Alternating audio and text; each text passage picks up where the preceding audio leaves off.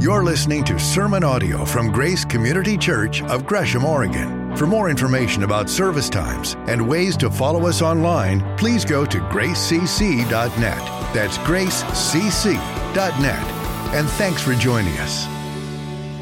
Good morning to all of you. Um, I know that some of you are our guests. I had the privilege of meeting some of you, but welcome on behalf of everyone sitting around you. You are a welcome addition to our community here. Um, my name is Jay. I'm the lead pastor, and we've been journeying together through the Gospel of John, and we're at John chapter six. We're going to do the the later two thirds of that chapter today, and it's okay if you're just joining us for the first time in this series. Um, if you're interested, you can go back and listen to our previous sermons on our website, but um, we'll catch you up to speed, especially on what happened the last couple weeks. So, that being said, um, today really is about the reality of, of bread. And I, I love bread. Anyone here like fresh bread? Like this kind of bread? And I'm not taunting you, you'll get to have some bread later. Um, our communion team, um, Jeannie and Stephanie Guttridge in particular, worked very hard to actually have fresh bread for when we take communion here later this morning. So you're going to have some. But with this in mind, um, there's nothing like the smell and taste of, of fresh bread. My wife Jamie and I, for many years, have been going to an island called Harstine Island. It's in Puget Sound. It's a place we love to get away to every so often. And uh, Jamie's family, her dad and mom, took a drive one day, like 40 years ago, out to Harstine Island, and um, it's like three hours from here. It's a long drive, but they went out on this drive and they found this. Um, this community that was being built bought one of the first lots, and Jamie's dad built a cabin there. And Jamie spent many summers growing up on that island. I mean, it was just fantastic. And many of you know our story. Jamie and I began to date as high school sweethearts. So in high school, I was going to this place. So it has deep roots and deep meaning for us. And there's a bakery on the way that you would never know was there unless you had been to the island before. It's kind of tucked away off the road. But you drive into this bakery, and uh, really, as soon as you get out of the car, you smell the bread. And it's fresh, and it just it makes you so hungry and uh, and you just want to eat all of it, you know. And and fresh bread is is like that. I mean, it's good, right? You want to eat it, and that's and that's a good thing. And the last service, I took like half of this and put it in my mouth, and then couldn't swallow. So they rescued me with some water. But that being said, there's there's nothing like bread. And Jesus very deliberately is going to tap into that reality and that imagery as he talks about his authority and identity in this part of John chapter 6. And actually, he's, he's already been establishing that. But as we dive into this passage, it's really important and I think necessary for us to have at least some of the frame of reference that his audience would have had the Jewish people who were listening to him, crowding around him as he spoke these words that we're about to read together. For starters, bread and water were highly significant and highly symbolic in the culture and life of the Jewish people. For starters, bread was one of the basics. In fact, what does the Lord's Prayer say? Give us this day our daily okra, right? No. Sorry, okra fans. It's bread, right? It was a fundamental that it was something you had to have, but also symbolic of life. The law, the Torah, was referred to as the bread of God. And there was this idea, this reality that as you internalized it, as you ingested it, as you read it and let it sink in, that it would begin to, to bring meaning and life in and of it, in and of itself. And then, of course, you'll see some of this imagery, and we've already seen it in this passage we're going to look at today, one of the defining moments in Israel's history was when they were freed from captivity from Egypt, right? In the Exodus, and water points to that, the water miracle of Moses parting the Red Sea. But also, though, their wanderings in the desert for 40 years, where God miraculously provided food, assumably for millions of people every day for six days out of the week, for 40 years, there was this, this bread, this wafer that would fall from heaven. It'd be on the, on the ground in the morning with the dew. They didn't know what to call it, so they called it manna, which literally means, What is it? And, and it was what sustained them. And so you have to understand that this imagery is running through the Jewish people's minds as they're hearing Jesus talk. And if that wasn't enough, part of their worship of God was um, in the temple and preceding that in the tabernacle, there was a table set up there with bread on it.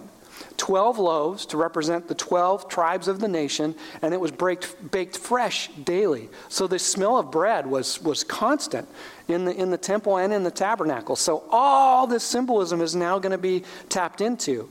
And uh, maybe some of you, like Jamie and me, went to. Um, the theater a couple nights ago and saw the release of the two new Chosen series. It's the climax of the of the season three of the Chosen, and it actually is going to air for free tonight on the Chosen app, so you don't have to pay to see it. But all that being said, coincidentally, those two episodes were about what we looked at last week the miraculous feeding of thousands and thousands of people. And the way they portrayed that was so moving and so well done.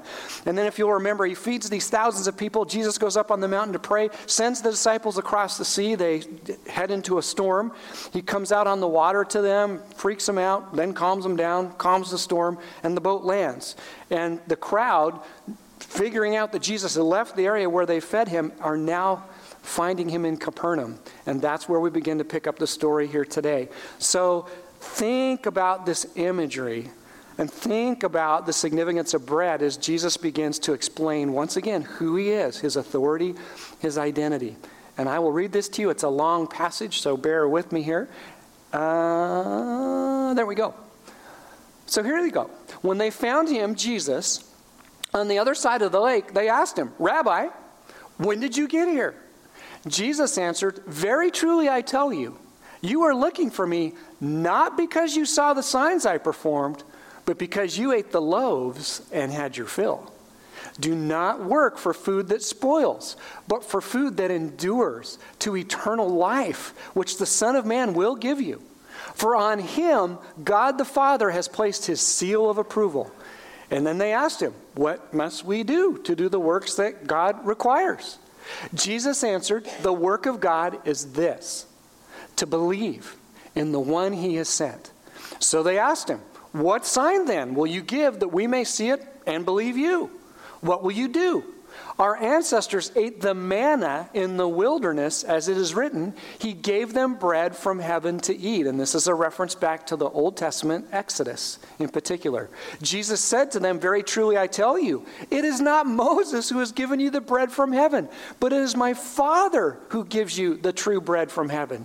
For the bread of God is the bread that comes down from heaven and gives life to the world. And now they're beginning to catch up to what Jesus is saying here. Sir, they said, always give us this bread. Then Jesus declared, I am the bread of life. Whoever comes to me will never go hungry, and whoever believes in me will never be thirsty. But as I told you, you have seen me, and still you do not believe. All those that the Father gives me will come to me, and whoever comes to me, I will never drive away. For I have come down from heaven not to do my will, but to do the will of him who sent me. And this is the will of him who sent me, that I shall lose none of all those he has given me, but raise them up at the last day. For my Father's will is that everyone who looks to the Son and believes in him shall have eternal life and I will raise them up on the last day. At this, the Jews there began to grumble about him because he said, I'm the bread that came down from heaven. They said, Is this not Jesus, the son of Joseph, whose father and mother we know? How can he now say, I came down from heaven? Stop grumbling among yourselves, Jesus answered. And once again, that's another imagery back to the people. Remember when they wandered in the desert and they complained and grumbled? There's another connect there. No one can come to me unless the Father who sent me draws them, and I will raise them up on the last day. It is written in the prophets, and this is reaching back to Isaiah in the Old Testament, they will all be taught by God. Everyone who's heard the Father has learned from him and comes to me. No one has seen the Father except the one who is from God. Only he has seen the Father. Very truly, I tell you, the one who believes has eternal life. I am the bread of life. Your ancestors ate the manna in the wilderness and they died. But here's the bread that comes down from heaven, which anyone may eat and not die. I am the living bread that came down from heaven. Whoever eats this bread will live forever. This bread is my flesh, which I will give for the life of the world. And then the Jews began to argue sharply among themselves How can this man give us his flesh to eat? Jesus said to them, Very truly I tell you, unless you eat the flesh of the Son of Man and drink his blood, you will have no life in you.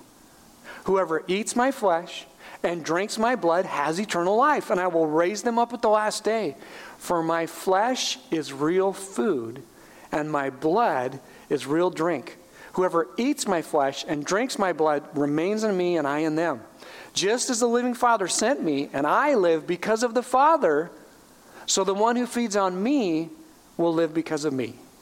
This is the bread that came down from heaven. Your ancestors ate the manna and died. But whoever feeds on this bread will live forever.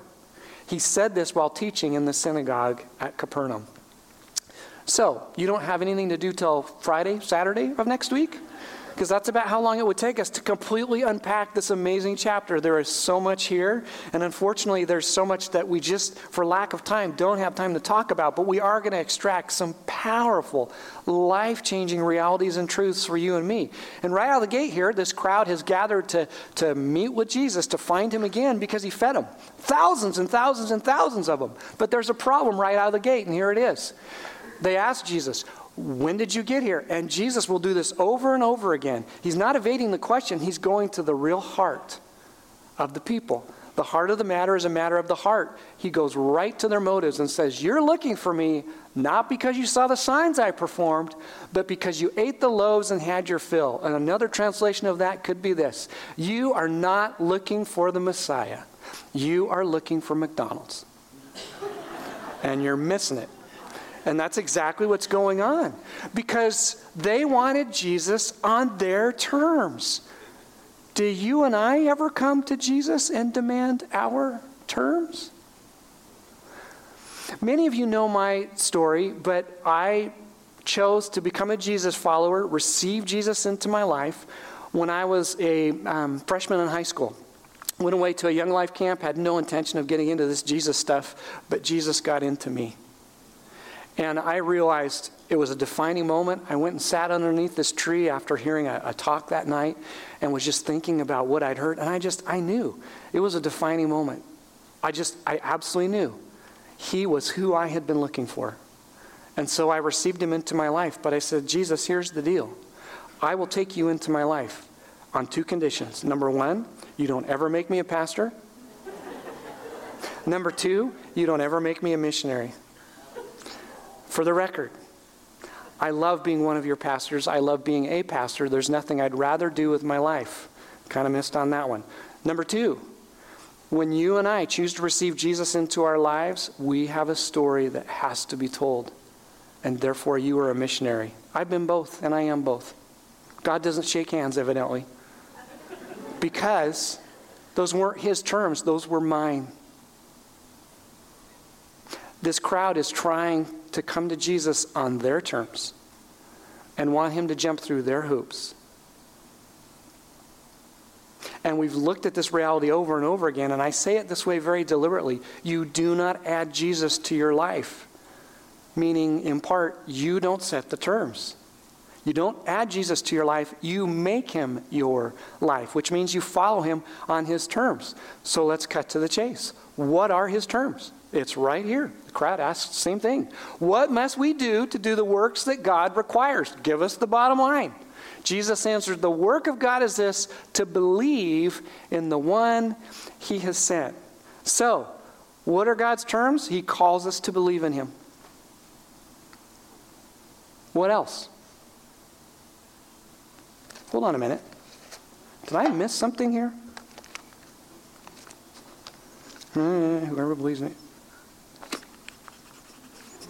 Is something else going to drop out of here? And the answer is no. Well, that's easy. No, not necessarily. That's simple. Yes, in many ways it is. But don't ever confuse simple with easy. To trust Jesus, to believe in Him, means you entrust yourself to Him. It is a one time thing and it is an everyday, all the time thing. Because when we talk about belief, we oftentimes dilute it in our language and in our culture. We believe in all sorts of things, but not really. But in the Bible, and especially in the New Testament, when we come to verses like this that says, believe in me, that in is a preposition which you probably know, you grammatical geeks, but that can also be translated into meaning. Belief always involves action. Belief is never passive, especially when Jesus talks about belief. Belief always involves action. And your behavior, my behavior, reveals what we truly believe. I was reading just in another part of my Bible here earlier this week in my own, in my own reading. And I was reading Romans 5 in the New Testament there, and it talks about the reality that, that Jesus makes peace between us and, and God the Father. And I was thinking about that a little bit and thought, you know, I don't believe that. At least I didn't believe that before I knew Jesus. Because in my mind, I was a pretty good kid. Before I made that defining moment, life changing decision to receive Jesus into my life under that huge Doug fir tree that, that, that night in that camp, I was a pretty good kid. I mostly obeyed my parents.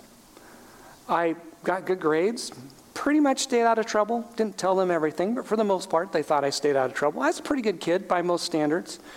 So, why does there need to be peace between me and God? Was God ever my enemy? No. I was His.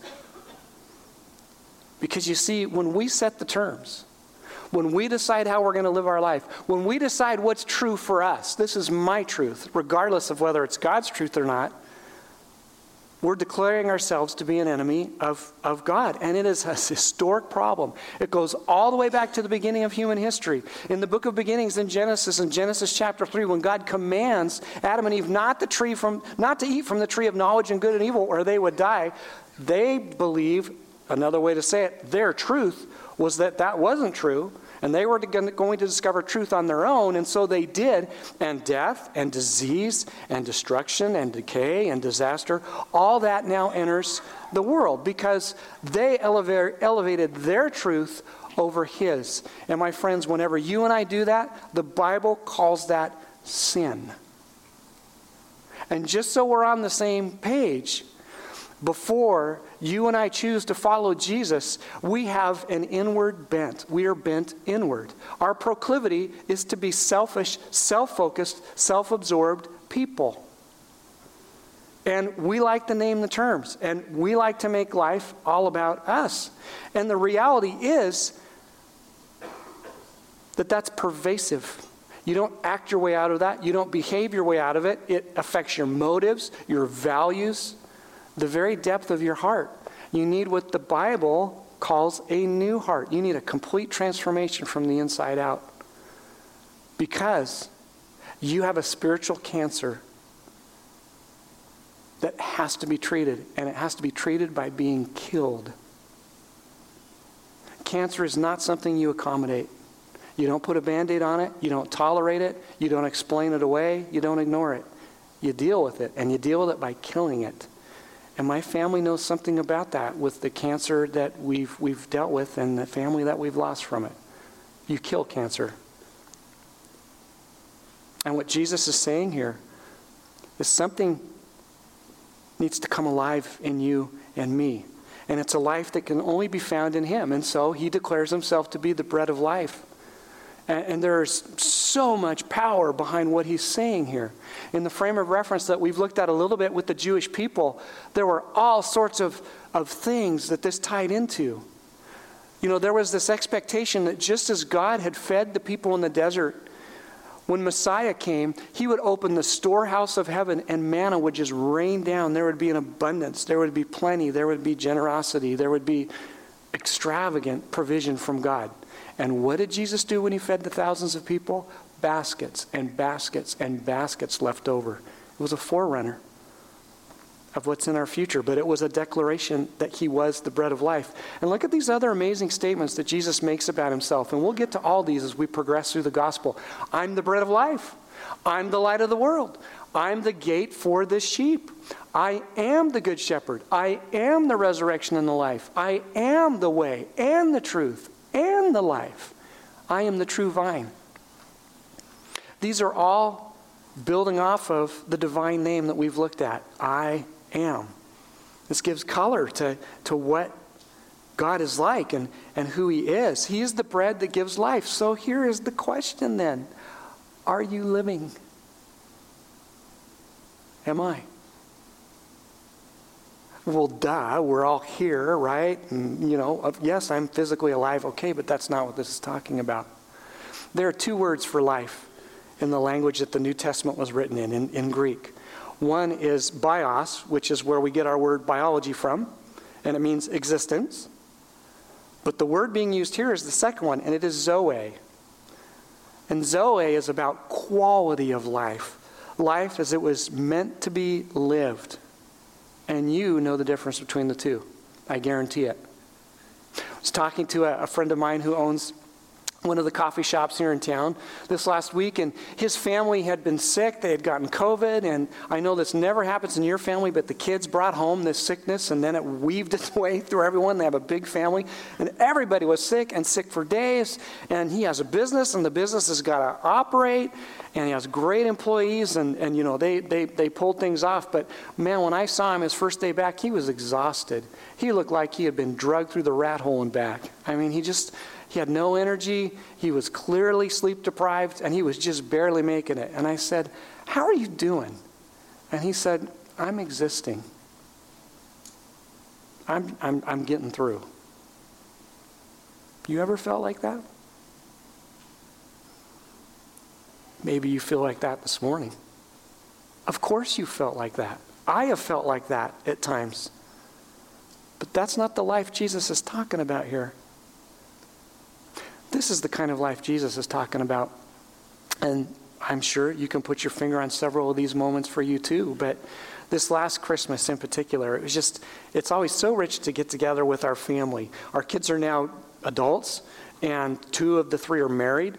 And so you know, we're cherishing the times that we can all actually be in the same zip code and be together, not to mention our extended family who joins us for, for Christmas Eve, or rather for Christmas. And so we have this big celebration, and Jamie always decorates the house so beautifully. We have all these traditions. We, Christmas by design is a huge deal to us. We, we build up for it, we love it, we enjoy it. And so the house is decorated, and we eat all this great food, too much food. And, you know, our stomachs are full and we're enjoying one another and we're opening presents and then we're doing this stupid white elephant gift exchange that we do. And I always end up laughing so hard I cry. It's just, we just so truly enjoy one another as a family. And I remember just having this defining moment here this last Christmas going, man, things are good. This is living. That's the kind of living that Jesus is talking about here. Jesus isn't promising existence. He's promising us life, eternal life, yes, but life now. And not just momentary excitement and happiness, but a deep, lasting joy and satisfaction. Something that you can find even when there is a storm raging in your life, like we looked at last week. Because sometimes you don't realize that Jesus is all you need until you recognize He's all you have and He's enough. And He gives life. And the bottom line here is He's coming to give us what we're all looking for. You and I are always looking for life because we're hardwired that way. And by the way, let's talk about how we, how we get the kind of life that Jesus is asking for or rather providing for, that we're asking for. So, who comes to who first? Do you come to Jesus first, or does Jesus come to you first? Do you know one of the distinctives of Christianity, of the Bible, of what we believe as Jesus followers, and it makes us distinct from every other worldview and religion out there, is religion primarily teaches that religion is about God seeking excuse me, people seeking God. But Christianity, the Bible teaches us about a God who seeks and pursues us. It's not about religion, it's about relationship. And so That's the life that, that Jesus wants to give us. And he tells us straight up in this passage several times. I just pulled out two. No one can come to me unless the Father who sent me draws them. And that word for draws can be dragged, attract. But I will raise them up at the last day. And then we are cheating a little bit. We're going into the next passage for next week. But Jesus goes on to say, This is why I told you that no one can come to me unless the Father has enabled them. You do not pursue God, God is pursuing you. You know, we hear often, boy, people just aren't spiritual anymore, especially as Americans. I mean, in our country, just people have, you know, drop kicked God. They don't want anything to do with God. That is categorically, factually wrong. This is hot off the presses. This came out this last October, a poll by the Barna Group looking into American spirituality. 80% of Americans, 80% of people in our country believe in a spiritual dimension. 11% are, yeah, I'm not so sure about that, but the vast majority of us are spiritual. 77% of us believe in a high power. May not be the one true God that we worship out of the Bible, but 70% of 70 77% of people believe in a higher power. 74% want to grow spiritually, which is astounding. And catch this 44% of people are more open to God than they were before the pandemic. What is that about? People are hungry, just like you and me. People are hungry for meaning. They're hungry for hope. They're hungry for significance. And we're all looking for it, whether we know it or not. Because as we looked at a couple weeks ago, God has set eternity in our human hearts. We have a vacuum, we have a space that can only be filled and fulfilled by Him. But we look in so many other places and in so many other ways to get it. We can't eat enough good food, although we try. We can't take enough vacations. We can't accomplish enough. We can't acquire enough. We can't get enough. We can't have enough money in the bank. We can't have enough sex. We can't have enough significance. We can't accomplish enough. And you fill in the blank, and on it goes. What is that? That is hunger. We are looking for something. That is thirst. We are thirsty for something. And the amazing thing is, is that if we have received true life, the true life that's offered through Jesus Christ, then all those things we just talked about, you can enjoy them in ways you would have never dreamed before. And you can enjoy them for what they are and still not expect more from them than they will ever give you. Because life is found in Jesus. Okay, let's cut to the chase then. Let's really cut to the chase. How do you get this life? And he tells them. And honestly, at first glance, this is where it gets a little weird. Okay? Whoever eats this bread will live forever. This bread is my flesh, which I will give for the life of the world. Okay. Very truly, I tell you, unless you eat the flesh of the Son of Man and drink his blood, you have no life in you. Hmm. Whoever eats my flesh and drinks my blood has eternal life, for my flesh is real food and my blood is real drink. Did you just read what I read? So Jesus is advocating cannibalism? Really? That's kind of offensive. And that's really offensive to a Jewish audience. That was abhorrent to them. They, they had a law that God had set in motion very deliberately so they would live distinctively from all the other people around them. They weren't to drink blood. I mean, it's just, it's gross. You think it's gross to you? Really gross to them. So Jesus is advocating cannibalism, right?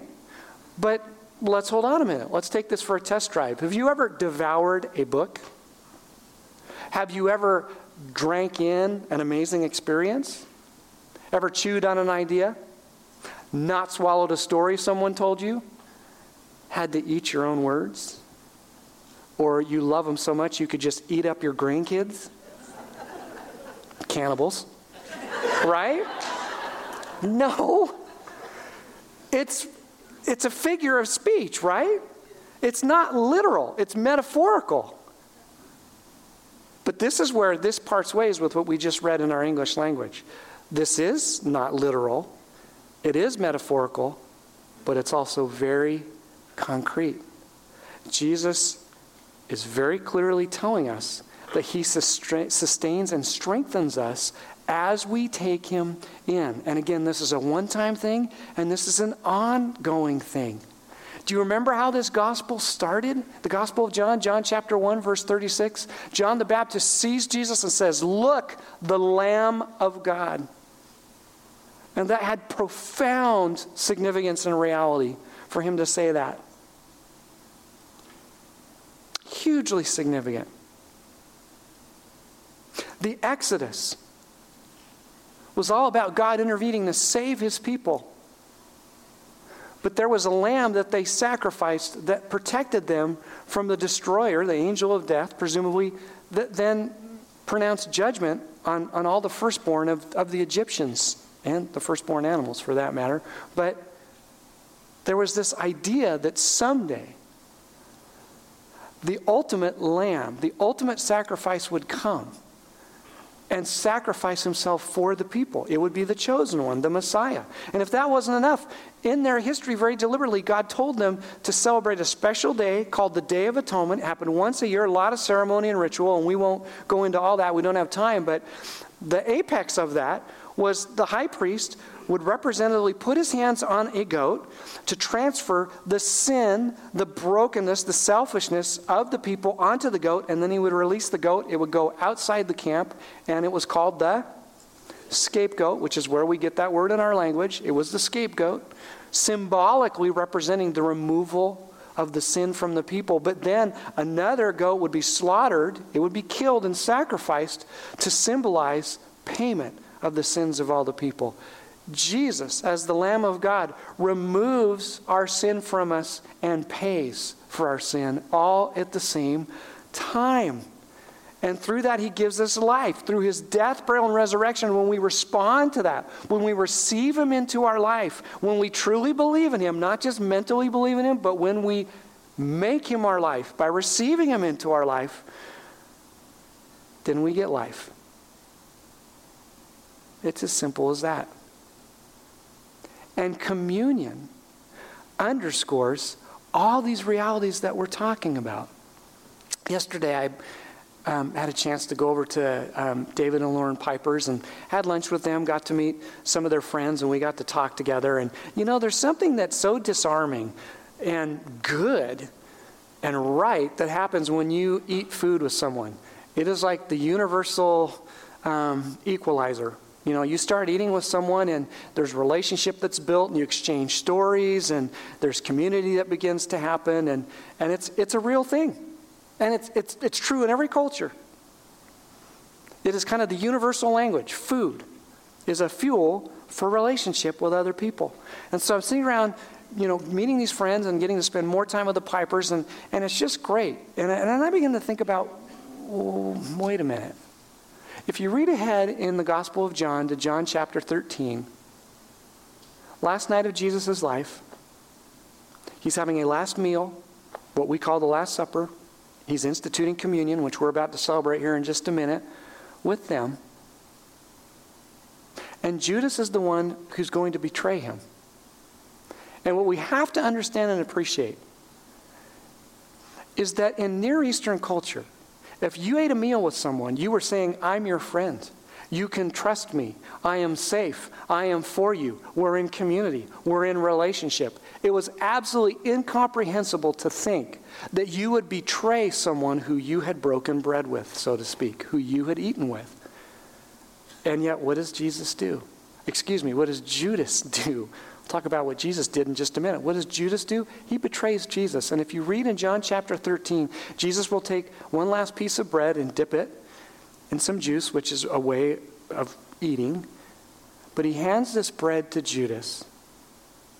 And many scholars believe, and I think they're right, that he was offering Judas one last way out. That bread, Jesus, the bread of life, you don't have to do this, but of course he did. But as I'm thinking about all this, as I'm having lunch yesterday with these new friends, I'm thinking, How could I betray them?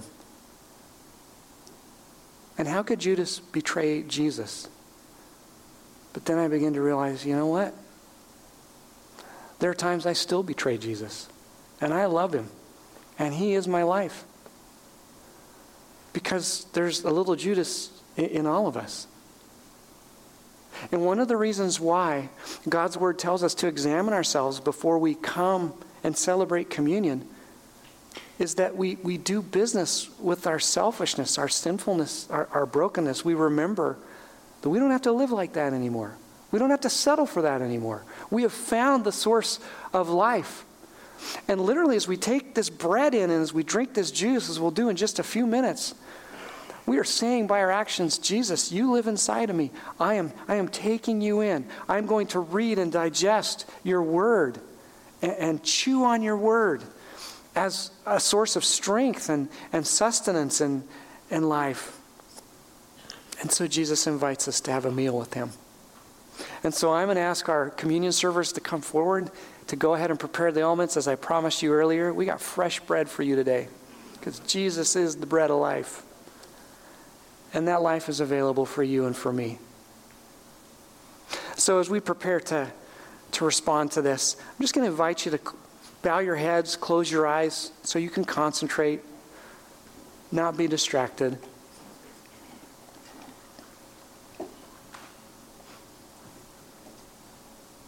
The way we deal head on with the selfishness, the sinfulness that we all do battle with is to call it what it is. The Bible calls that confession.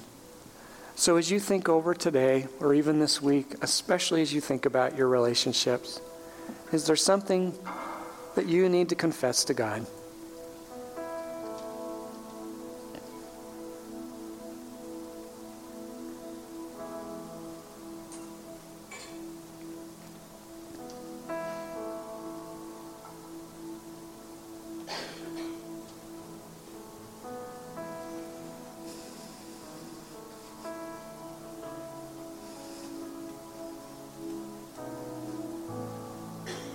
And as you do that, what we remember together as we prepare to take communion is that His love, His forgiveness, His mercy, His grace is not a license to continue to sin, it is the escape from it.